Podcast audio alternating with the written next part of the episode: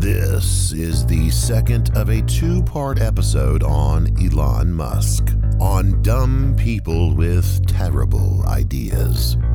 If you missed the first episode, I recommend you go over there and get caught up, Chief. I'm your host, Eric Gray.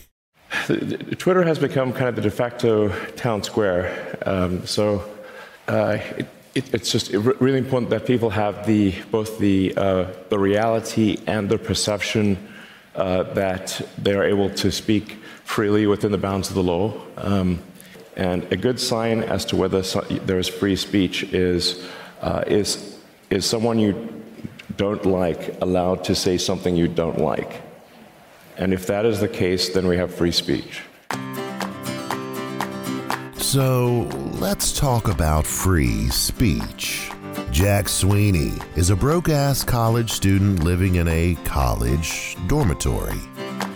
Young Jack, a jobless junior, joyfully jacked publicly available flight tracking information to automatically tweet the journey by jet of Elon Musk's private aircraft. Jack, well, he said it and forget it. All the while, his Twitter account tweeted out automatically every time Elon Musk's plane flew from Austin, Texas to Bogota, Colombia to wherever the fuck. Elon Musk hated it. He was absolutely appalled. Elon's aggravation escalated, and Elon asked Jack to abandon the automatic exposing of his aircraft's aviation information, even offering the ample amount of $5,000 to encourage Jack to abandon the endeavor. Well, old Jack, now he's a dopey college kid, sure, but he's no dummy so he counteroffered $50,000 to Elon Musk. So now we're negotiating. Elon offers 5,000. Jack counters with 50,000, all to stop tracking Elon's plane with again publicly available aviation data. And Jack's reasoning was that 50 G's would help pay for his college education and maybe, just maybe, Jack could even buy a car, perhaps a Tesla, even. Melon Husk, a man whose hair looks like a paintbrush that you forgot about for a few years and just found on a shelf, said no. Musk felt that $50,000 was too much to pay to prevent Jack the Jr. from tweeting out the public information, yet it still hurts Elon Musk's fifis. So instead of hiring this intrepid little scamp, a young man who clearly has shown some imagination and initiative, Elon spent $44 billion to purchase Twitter, and then he took Jack's account down himself after he owned the company. It literally went like this Billionaire, can I pay you $5,000 to shut off your Twitter feed? College student. Make it $50,000, sir. Billionaire. Nah, I'll pay 44 billion. I'll buy the company instead and I'll kick your ass off. And that's when we realized that Elon Musk isn't about keeping free speech free, as he claims, but keeping free speech that he likes free. Because when people from CNN and the New York Times tweeted about it, their accounts were suspended too. This just in breaking news. Elon Musk says he's going to sue that college kid. Elon Musk and Twitter already signed a contract for Elon Musk to buy Twitter for $44 billion. And Twitter intends to make sure that Elon Musk buys Twitter for $44 billion. Right. Elon Musk is now trying to back out of that, but it, takes two to terminate. Even though Elon Musk says he wants out, this is why there are a variety of different options here. When Elon Musk isn't busy union busting or committing stock market manipulation in broad daylight, or naming his child after the sound your skeleton makes when you skin your knee falling off a bicycle, he does impulsive things like offer to buy Twitter, then try to pull out of buying Twitter. Then get pulled back into the deal via potential lawsuits and the legal system, which crashes the very stock of the goddamn thing he was trying to buy in the first place. 44 billion to this emerald emissary is about as damaging to his overall net worth as an oil change to you or I. $44 billion, man, that's just walking around cash. That's McDonald's money. He could spend more than that digging holes in the dirt for fun. In fact, he has. He owns a company, imaginatively called the Boring Company, that just digs holes underground for tunnels, subways, and family reunions with his mole people. But yes, after a back and forth dance between buying Twitter or not buying Twitter, that played out in the press with the elegance and nuance of two rats fucking in a wool sock, Elon did, in fact, buy Twitter. Once again, teaching the lesson that you should never trust a guy with 10 kids who says he's gonna pull out. Twitter employees have a difficult decision to make. In a recent internal email sent by new owner Elon Musk, employees have until 5 p.m. today to commit to extremely hardcore work or leave the company.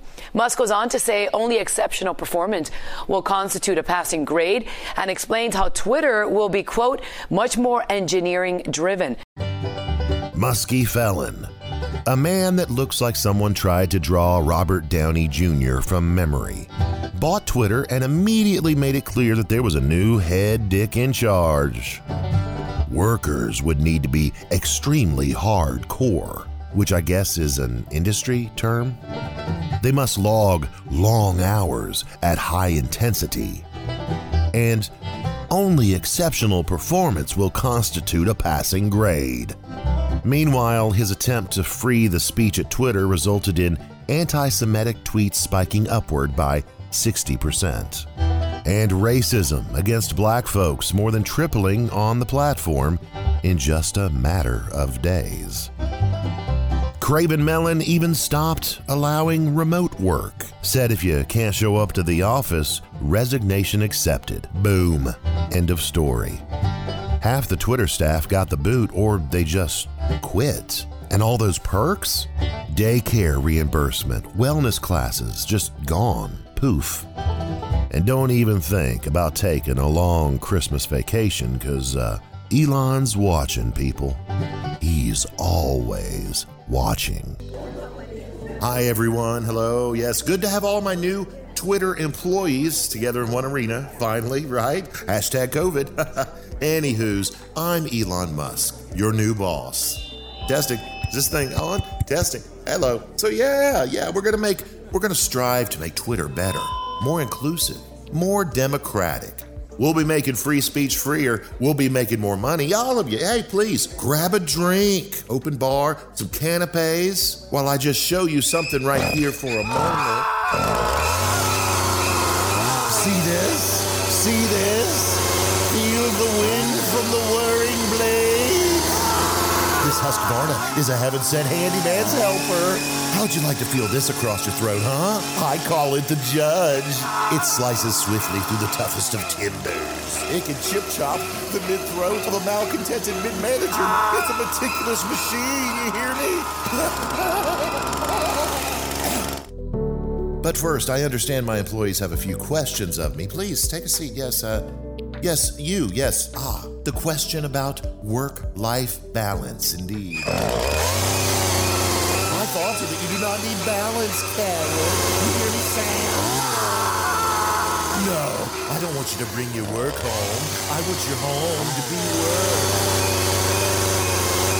I have the urge to merge your home and work, Carol. Bring a pillow, Carol. Freedom isn't free, Carol. Freedom isn't free, Carol. Ah, yes, so where will our daycare area be? What's your name again, sir? I can't. You're trembling. I can't read your name tag. Oh, Harvey. Harvey, scumbag. You gotta take care of your own kids, Harvey. Harvey, gotta struggle to take care of your own kids. The judge speaks when you're bad, Harvey. Kids, Harvey.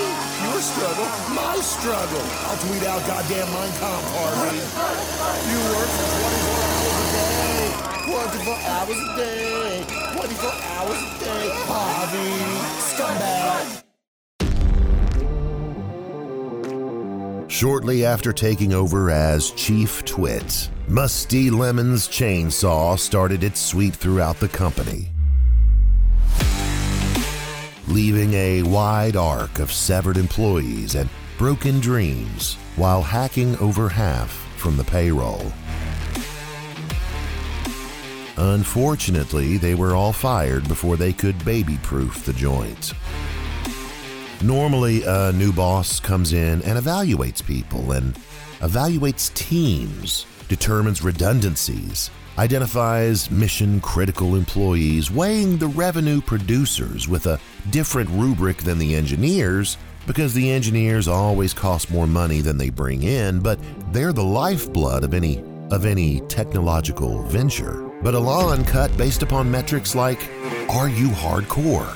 And are you excellent? And do you want to go with me? Check yes or no. One metric he used, it's been reported, was how many lines of code a person had written in the last 30 days. But great programmers use less code because bloated lines of code that are unnecessary and redundant bring in mistakes and bugs. It's like hiring a TV weatherman based upon how many sunny days you had last week. It's a pointless metric. Hey, Elon, you want me to work extremely hardcore? The employees said. We already did that. This fucking company didn't exist 20 years ago. We paid our dues two decades ago when we built the thing. Those bright go getters are now parents with responsibilities and can no longer pull all nighters at the office because they now need CPAP machines and special sciatica pillows to get a good night's rest.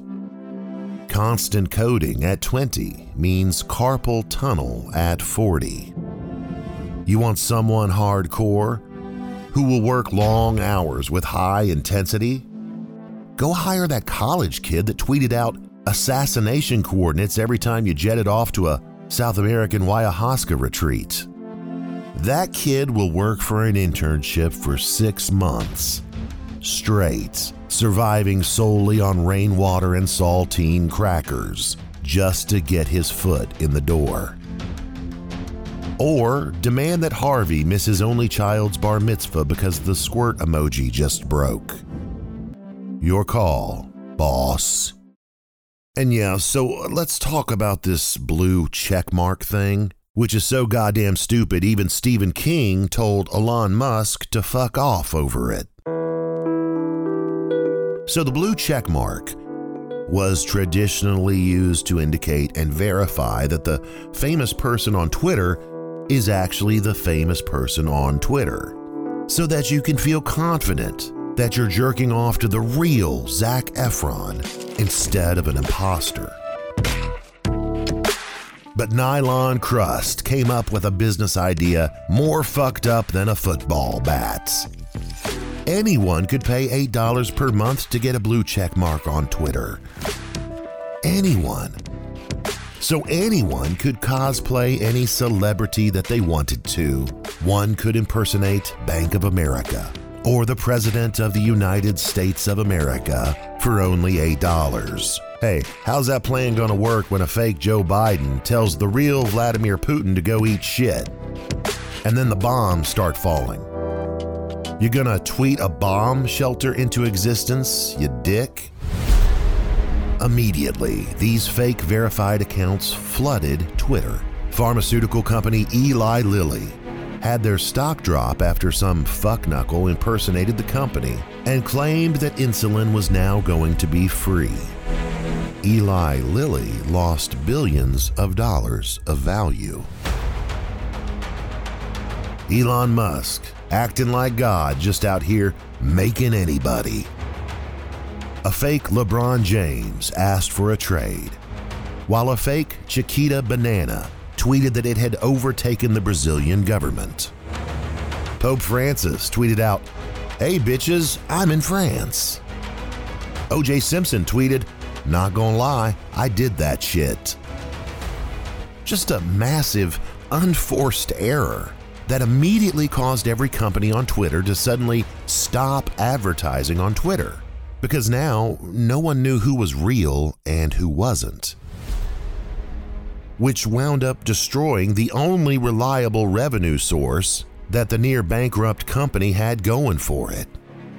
Hell, Eli Lilly was a paid advertiser on Twitter, so they got screwed by Twitter while paying Twitter. And it's not free speech if you have to pay 8 bucks for it. Your humble narrator lives with a beautiful wife and a grouchy dog in a modest town home in the gentle foothills of the Appalachian Mountains. How comforting to know that it costs me the same amount per month to prove I'm a podcast narrator as it does multimillionaires like Stephen King, the Cash Me Outside How About That Girl, and goddamn Oprah. Everyone on my block is one bad month away from selling their kidney to buy their kid a birthday present, but at least I and you can pay the exact same amount as Elton John for free speech. What we learned on Friday is that big tech works aggressively and in secret with government agencies to subvert the outcome of what the rest of us assumed were free and fair elections. Twitter is both a social media company and a crime scene, tweeted Elon Musk. He was referring to something he called the Twitter files, a supposed trove of clandestine documents that showed that the former management of Twitter had conspired with the deep state Democrats on influencing recent elections. This is not, and was not, the case. But right wing media leapt onto the allegations faster than a sprayed roach, treating the Twitter files like a confidential murder confession tossed over a transom in some 1920s detective flick. But hey, these papers do reveal some pretty heavy stuff, like how Twitter had to make difficult decisions moderating content on the January 6th insurrection and weighing COVID 19 misinformation versus open and free speech, and, and also allegations about a private citizen's laptop. All in a election cycle on a communication platform that nobody could have imagined 20 years ago. And to make this impossible job just a little bit easier, Twitter installed a hotline for both Republicans and Democrats to report inaccurate information. Wow, how bipartisan of them. But Fox News said it was censorship. Actually, it was Twitter employees trying to figure out how to moderate an insurrection, an election, a war in Ukraine, all in real time. It was public safety. It was responsibility, corporate responsibility. It wasn't a, a scandal. We now know it was a really helpful thing, actually, the Twitter file. And let's not forget the real gem here. Because we got to see how content moderation works. Republicans called that hotline to remove content as well including now but not for long House Speaker Kevin McCarthy, and even President Trump, who reached out to Twitter to take down a tweet from Chrissy Teigen that called him a quote, pussy ass bitch. Oh, and by the way, while revealing those details, in the details were the personal email of Twitter's founder and former CEO, the personal email of a sitting congressman, and the names and contact information of people who no longer even worked at Twitter, but were now subjected to abuse from the patrons publishing on the very platform that had fired them. It's like getting kicked out of a party, but still being forced to watch through the window as everyone else talks shit about you, or marriage counseling. And now, hardcore Republicans adore Elon Musk. Think about this. Many of the people that are convinced that vaccines have microchips in them are cheering on a guy that is actually training to put microchips in people, just like those monkeys playing asteroids with their mind in the last episode.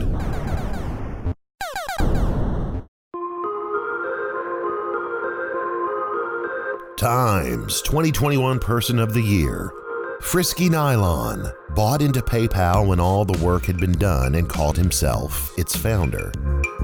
He bought into Tesla when all the work was done and called himself its sole visionary. But his real character was revealed when it comes to Jack the Jr.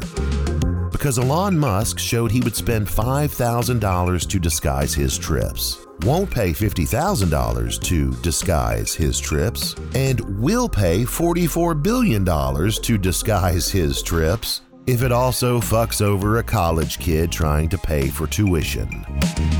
You can buy Twitter, but you can't buy class.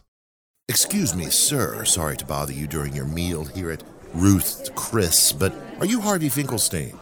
Yes, of course, sir. We have an urgent call for you. Hello, Harvey speaking. 24 hours, Harvey.